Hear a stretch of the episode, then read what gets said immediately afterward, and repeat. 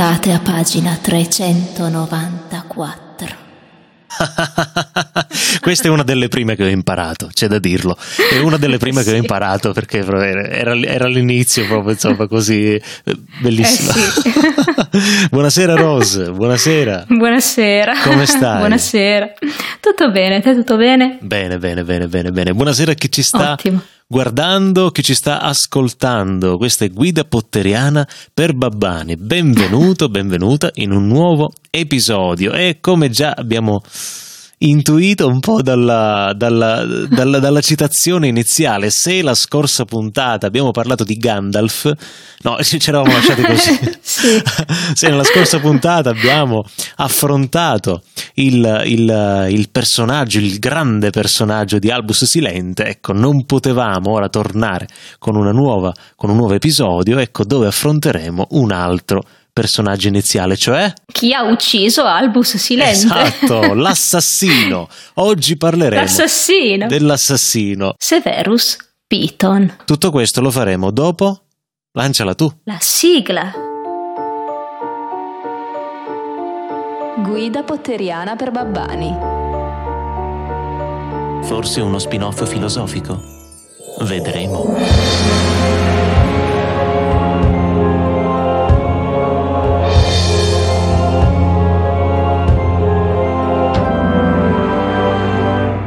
Piton non doveva avere più di 9 o 10 anni.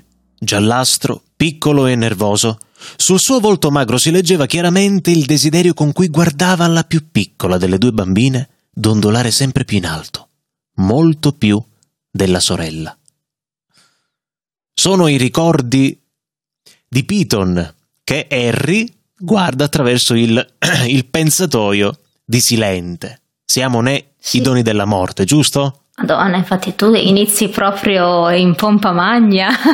Che poi potremmo dire iniziamo dalla fine, cioè, anziché iniziamo dalla fine, esatto, principio. Ma in realtà è soltanto l'inizio della fine. Esatto. Quello.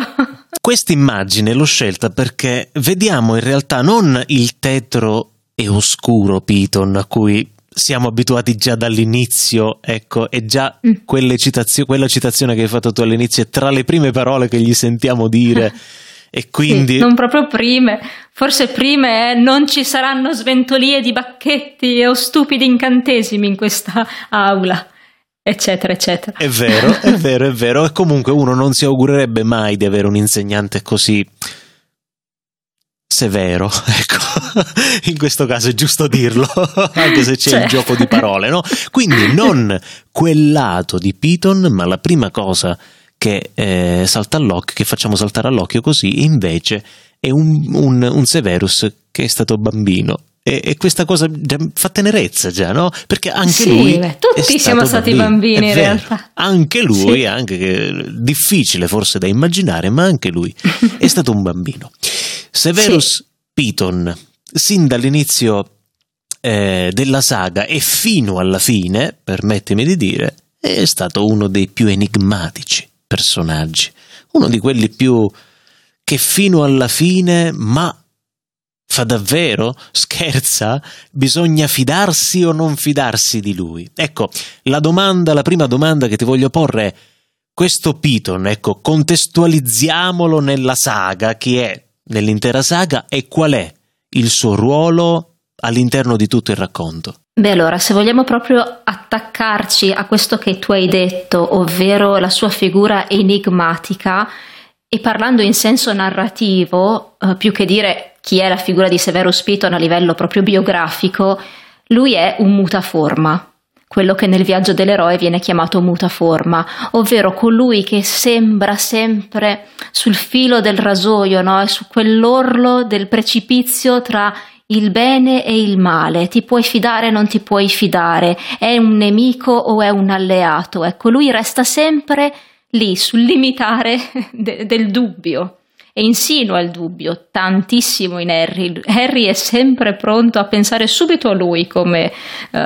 capro espiatorio, come nemico maggiore, è lui che sta rubando la pietra filosofale, è lui che ha aperto la camera dei segreti. Sì, esatto. Lui o Malfoy, insomma. Sì, Harry sì, i suoi dubbi sono su loro due.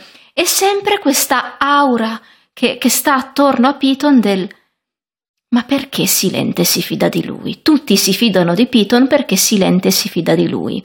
E quindi lui è il mutaforma per antonomasia, colui che sembra ma non è.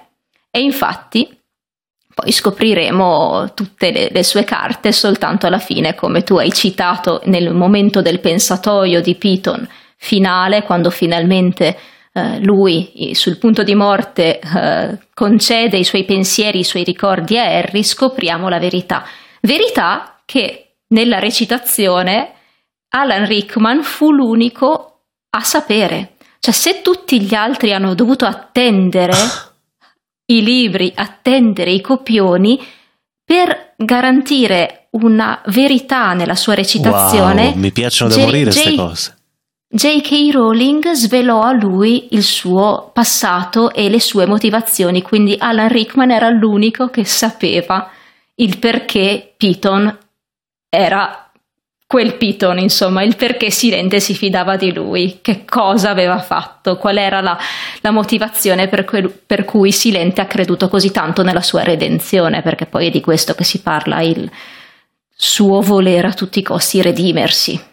Vedi, qui a maggior ragione sottolineo, come già ho fatto altre volte, la genialità comunque che sta dietro una storia simile, cioè il fatto che è tutto pensato, e anche per un effetto potremmo dire sorpresa in chi c'è dentro direttamente è giusto raccontare una storia, cioè c'è quel personaggio che ha una storia da raccontare, e solamente chi interpreta il personaggio conosce tutti i risvolti della storia. Risvolti. Ma poi la cosa ancora più grandiosa è proprio questa, nel senso che una volta che ti presenta il personaggio di Piton J.K. Rowling nei primi libri e tu conosci il personaggio, bene o male ti adagi sugli allori quasi pensando ok, l'ho individuato, ok, è questo il personaggio, un po' come la McGranit, come il professor Vitius, cioè sarà un professore che sia un po' di spessore in più perché è quel professore che non piace tanto a Harry, ma finisce lì. E invece la genialata sta proprio nell'attesa paziente di non svelare e di arrivare al settimo libro per dirci quello che non ci aspettiamo minimamente. Piton, il professore antipatico, quello che tutti noi abbiamo in realtà avuto probabilmente, sì, come perché no, c'è sempre stato quel professore che non ci andava a genio, che ci prendeva di mira, che però ha il suo passato e ha le sue motivazioni. Dall'altra parte, chi di noi non è stato il ragazzino sfigato, bullizzato, che gli altri non accettano, che magari si innamora dell'amichetta ma è frenzonato e quindi deve tenersi i suoi sentimenti per sé, e se la vede sfuggire via perché è il più bello della classe, la conquista. Ci è facile identificarci in Piton, prima in Harry nell'odio verso il professore, ma poi nel Piton ragazzino. Ho un'altra domanda. Secondo te ha mai lavato i capelli durante le riprese? No, stavo scherzando, non era questa la domanda. No, perché quei capelli oleosi sono stati dall'inizio, cioè liscissimi e proprio lucidissimi, no? A volte mi capita quando faccio lo shampoo di pettinarli, di guardarmi e dire, pensarti Piton. No, ho detto, pensa se uscissi così di casa. Ecco, come minimo la gente mi sputerebbe in faccia.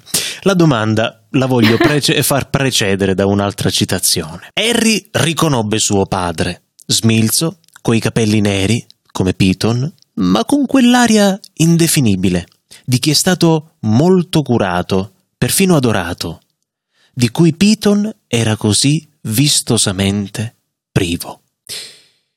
In questo ricordo Harry assiste ai primi litigi tra James, Sirius e Piton, un litigio che in realtà non gli è nuovo, ok? Perché era già riuscito, lui ricordiamo, ad accedere ai terribili ricordi di Piton, mi pare che è stato durante una lezione. Le lezioni di occlumanzia. Di occlumanzia, esatto, avevo appuntato anche questo. Spiegando cos'è occlumanzia per i babbani, è quella materia che ti impedisce, allora ricapitoliamo un attimo, sì. È quella materia che ti fa chiudere la mente a chi vuole penetrare nella tua mente, quindi la legilimanzia entra nella tua mente, quindi ti ruba i pensieri, l'oclumanzia chiude la mente a chi vuole rubarti i pensieri, quindi Piton insegnava a Harry a chiudere la mente a Voldemort. Esatto, quindi emergeva da questi ricordi, da questo ricordo in particolare,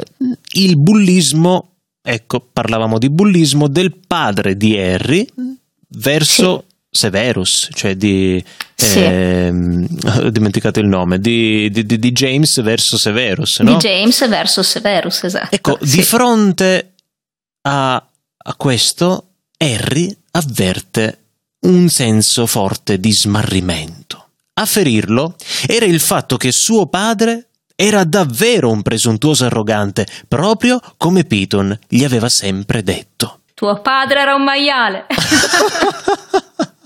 Ricordiamo tutti anche questa citazione. Ecco, questo smarrimento e questa ferita di Harry per suo padre, che peso gli daresti dinanzi al suo cuore puro, leale e quello che sappiamo essere appunto il personaggio di Harry? Beh, perché Harry, come penso accada sempre o comunque in linea di massima a chi non ha avuto il piacere di conoscere i propri genitori, che è stato allevato da degli zii che tra l'altro l'hanno anche abbastanza maltrattato, ha un po' idealizzato i suoi genitori, e quando poi ha scoperto che erano dei maghi, delle streghe, addirittura, cioè un mago, una strega addirittura molto rispettati nel mondo magico, lui li ha ulteriormente idealizzati, ha pensato che fossero persone stupende, perché poi gli occhi di un bambino suo padre è sempre un eroe.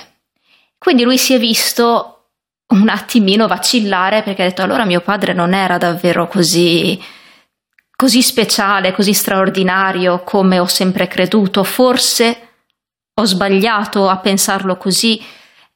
Perché viene visto tramite gli occhi di Piton, comunque lui osserva queste storie tramite gli occhi di Severus, logicamente, quindi si mette dall'altro lato.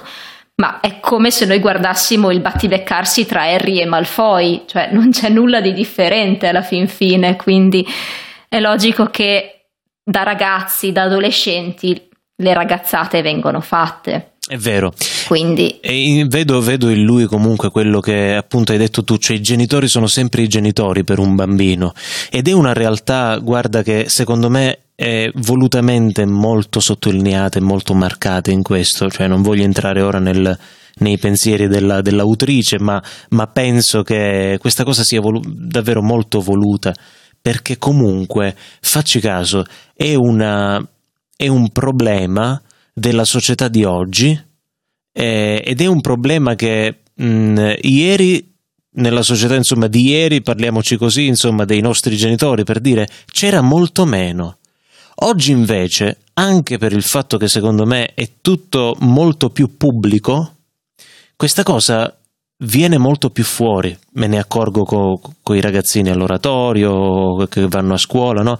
E molto spesso si trovano davanti a questi problemi, chiamiamoli così, di questa portata, cioè dove c'è il compagnetto che dice: sai che tuo padre è un ladro, me l'ha detto mio padre, e robe simili. Sì.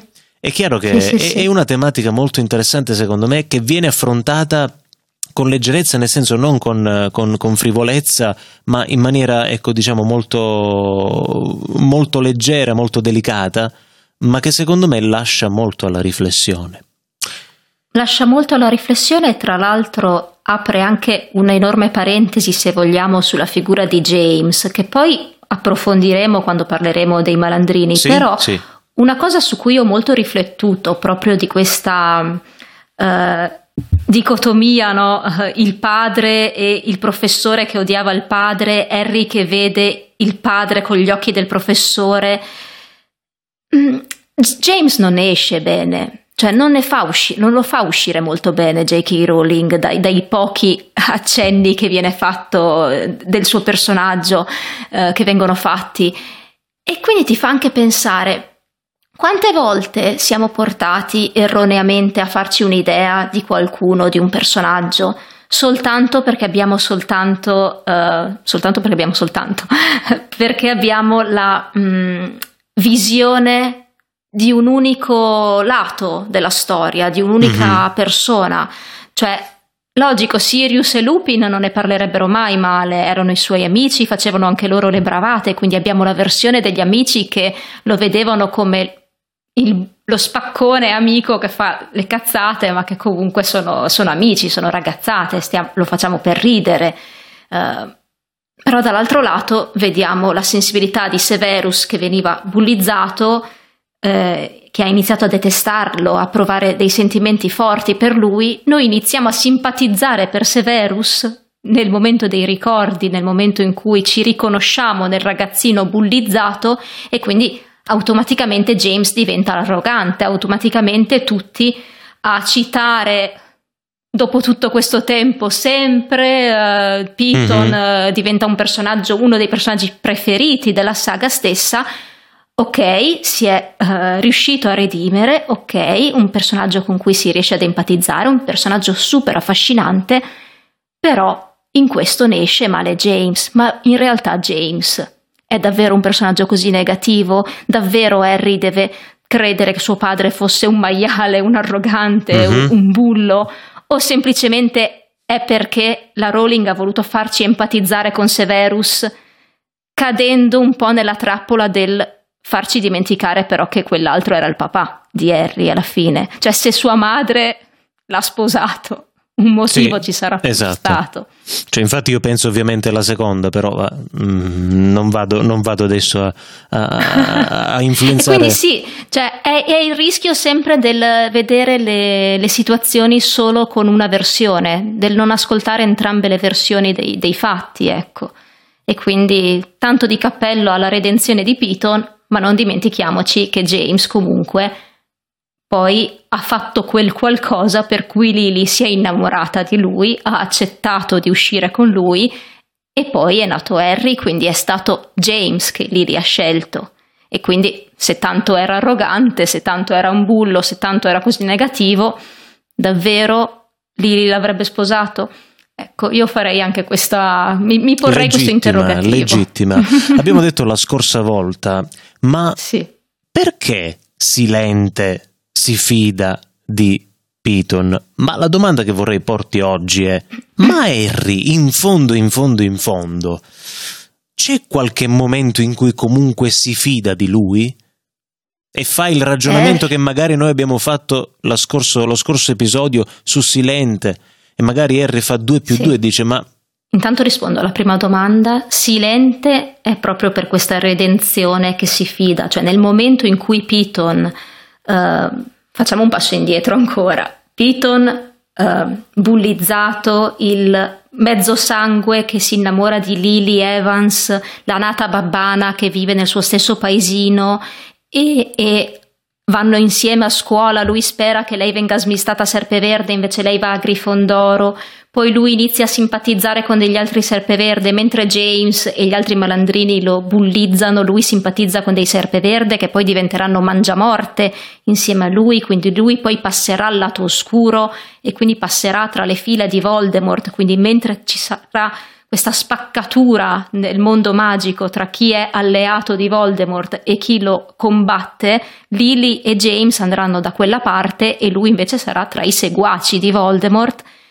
Finirà per essere testimone di una profezia ed essere lui, se vogliamo, l'artefice di tutto quanto, il responsabile, se vogliamo, addirittura della morte di Lily e James, perché se lui non avesse origliato a metà quella profezia, Voldemort non ne avrebbe mai saputo l'esistenza, Voldemort non avrebbe designato Harry come suo uguale, Voldemort non avrebbe ucciso Lily Potter.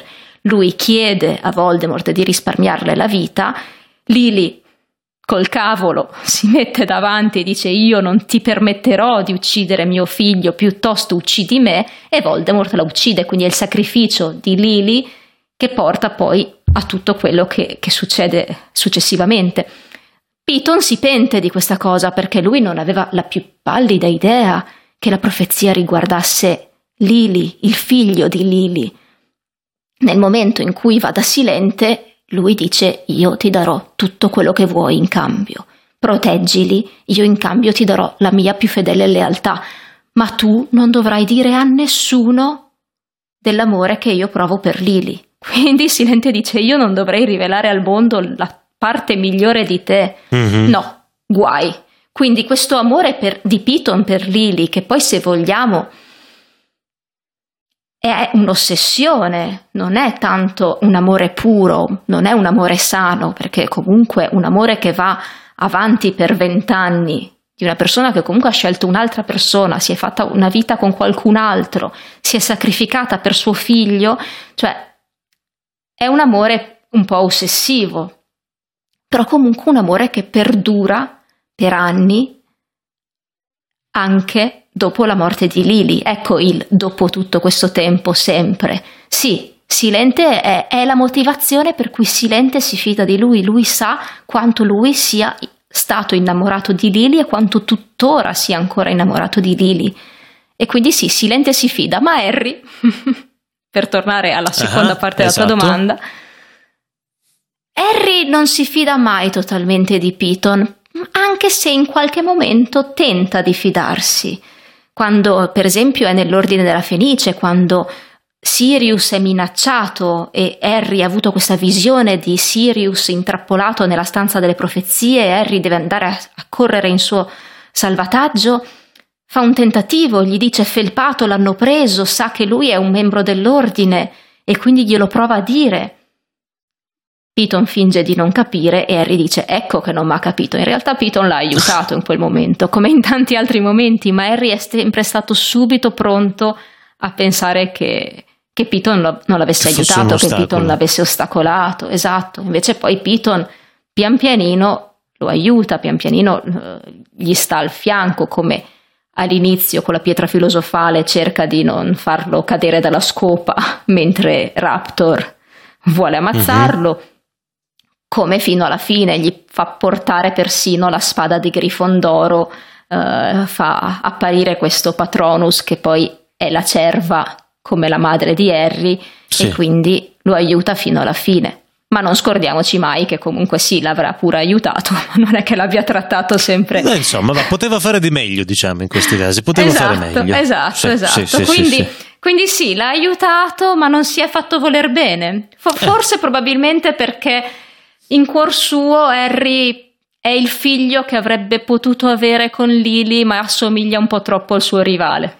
Così però entriamo nel gossip, però entriamo troppo nei dettagli poi di... A proposito di ossessione, che... invece, ecco, ce n'è un'altra di ossessione che vorrei sottolineare, ecco, quella per le arti oscure. Cioè dall'inizio si dice, proprio dall'inizio, se non erro è Hermione che lo dice, quando lo presenta sottovoce dicendo: lui e il professore insegna pozioni, ma tutti sanno che ha un debole per le arti oscure.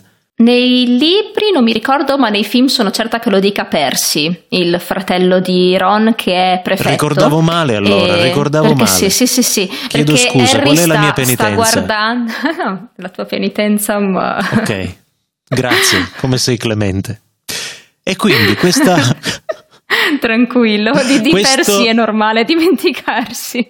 Diciamo, va tra i pensieri persi. Questa ossessione per le arti oscure, donde viene? Beh, come ti dicevo prima, lui credo sia sempre stato abbastanza affascinato, sperando appunto di essere un Serpeverde, quindi fin dalle origini lui probabilmente aveva un certo... subiva un po' un certo fascino per queste arti oscure. Forse potremmo essere portati a pensare che proprio la sua impopolarità l'ha portato a stare vicino agli altri maghi Serpeverde, agli altri studenti, e quindi si sia creata questa ossessione tra di loro, ed ecco che nel momento in cui c'è stato bisogno di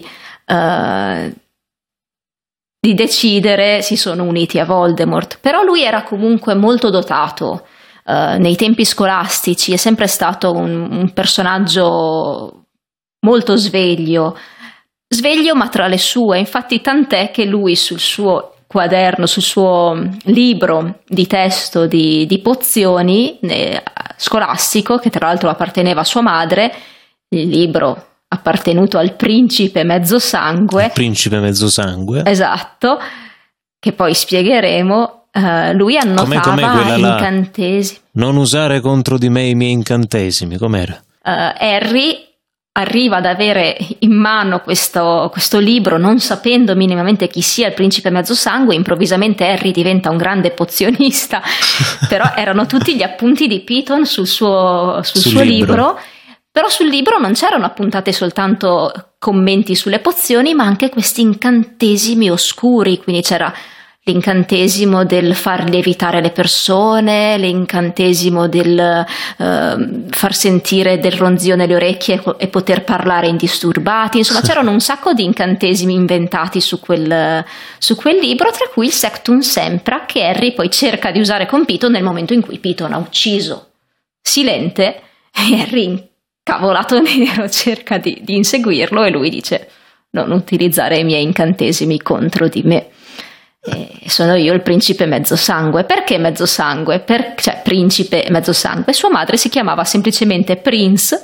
Ah, ecco. Quindi la madre era una strega di cognome Prince, suo padre era un babbano, si sono innamorati, quindi Piton era un mezzosangue. Te lo pensavo, anzi, fosse qualcosa di più cavalleresco, così, non pensavo. In realtà no, cioè, l'hanno pensato anche Harry e Hermione a un certo punto, ma no. E alla fine lui, perché va sempre affascinato da queste arti oscure, tanto che chiede la cattedra di difesa contro le arti oscure quando va al colloquio con Silente e promette di stare dalla sua parte, ma Silente gliela nega perché c'è cascato una volta con le arti oscure, non gli permetterà di cascarci di nuovo.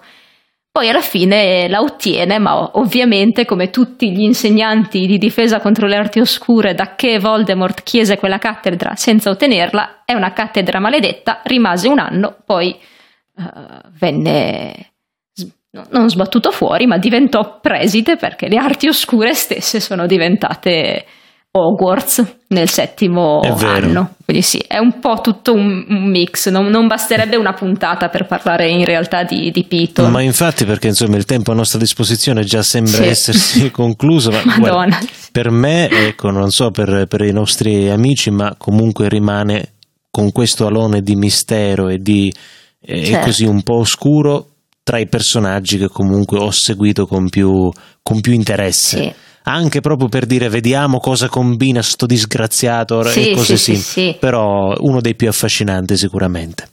È uno dei più affascinanti ed è anche uno di quelli di cui vuoi scoprire se c'è di più, perché come ti dicevo ti mette alcune cose che ti fa avere pazienza, magari ti fa anche dimenticare che potrebbe esserci di più. Però quando poi arriva dici: ok, adesso il personaggio è completo, effettivamente poi è così.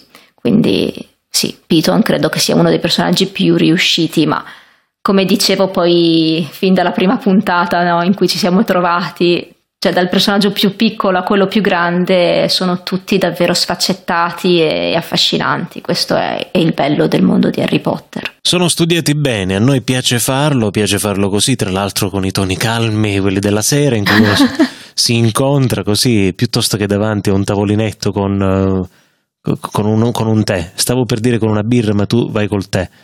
Quindi dipende, una burro birra, perfetto, ecco, sono scivolato lì. Lasciandomi anche ai cibi, per aprire una piccola parentesi, vai. Il mondo di Harry Potter è molto credibile anche grazie ai cibi che lei si è inventata, perché ci sono talmente tanti cibi soltanto dei maghi che effettivamente non puoi non credere in quel mondo, nell'esistenza di quel, perché ci sono anche i piccoli dettagli come le gelatine tutti i gusti più uno, la cioccorana, la burro birra, cioè ti fanno davvero credere in quel mondo. Lei ha studiato anche questi piccoli dettagli che apparentemente non te ne fai niente, insomma, poteva benissimo dire una birra o una Coca-Cola, e invece no, lei ha inserito anche le sue idee sui cibi, quindi E sicuramente avranno anche come guida la bacchetta d'argento e il manuale di strega germana, per fare un parallelo con quello del mondo babbano. E allora, in conclusione, io ricordo i nostri contatti. Anzitutto, se avete da suggerirci robe per i prossimi episodi, noi le accogliamo con piacere, anche perché c'è davvero tanto da dire e ricevere degli inviti a parlare di questo piuttosto che di quell'altro non fa altro che aiutarci a organizzare il nostro calendario, quindi ne parleremo. Se ci suggerite qualcosa state certi che ne parleremo. Guida Potteriana per Babbani @gmail.com, www.guidapotterianaperbabbani.com invece è il nostro unico riferimento, perché comunque là ci sono i rimandi ai video, quindi questo è un podcast che va in video, questo lo dico se stai ascoltando, oppure questo è un video che va anche solamente in audio se ci stai guardando e ascoltando e magari vuoi rimanere con gli occhi, oppure ti sei stancato della mia bella faccia e vuoi, e dice basta, non ce la faccio più, e quindi puoi anche solamente ascoltarci. Bene, l'appuntamento allora è alla settimana prossima. Esatto. Rose, una citazione finale. Te l'ho detta prima, una così non mi sorprendi. Hai fatto benissimo e io lascerò con questa citazione. Volevo finire bene, in maniera molto elegante, ma l'ho già citata, la famosissima sempre, e quindi dirò: potrei vomitare.